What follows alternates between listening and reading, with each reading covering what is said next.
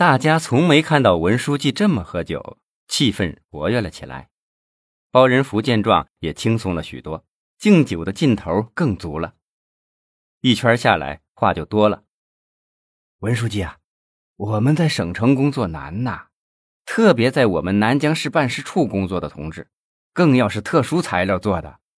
前几天我在一本书上看到一段话，给我启发很大，说这身体啊，就像斯大林同志说的。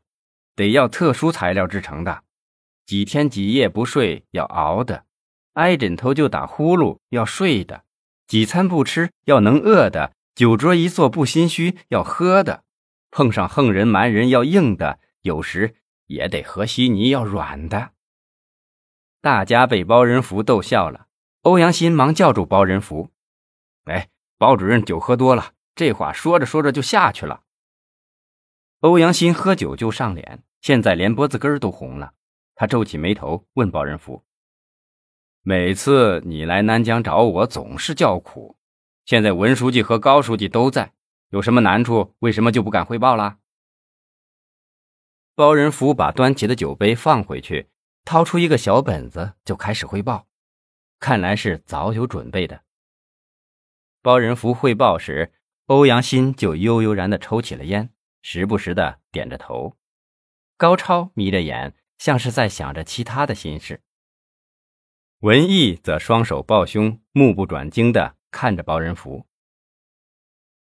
等包仁福汇报完，文艺说：“包主任的思路很清晰嘛。我以前总以为办事处没什么事，没想到工作还这么复杂，困难得要克服，但关键是要抓好落实啊。”包仁福看了看欧阳新，面带难色。啊，我们办事处的这个新亚洲大酒店时间太长了，各种的设施逐步的老化，还是想请领导能拨些经费，年底想重新装修一下，准备升个五星级。要不南疆来省城办事的同志总是埋怨。不管怎么说，这儿也是我们南疆市的门面呐。欧阳新说：“包主任说的有道理。”这个新亚洲可没少给南疆做贡献，没少给南疆人民争面子。南疆的许多大型招商活动都是在这儿敲定的，节省了不少的经费啊。一直在一边很少说话的建委主任易建春插话道：“老包，你可真会逮机会呀！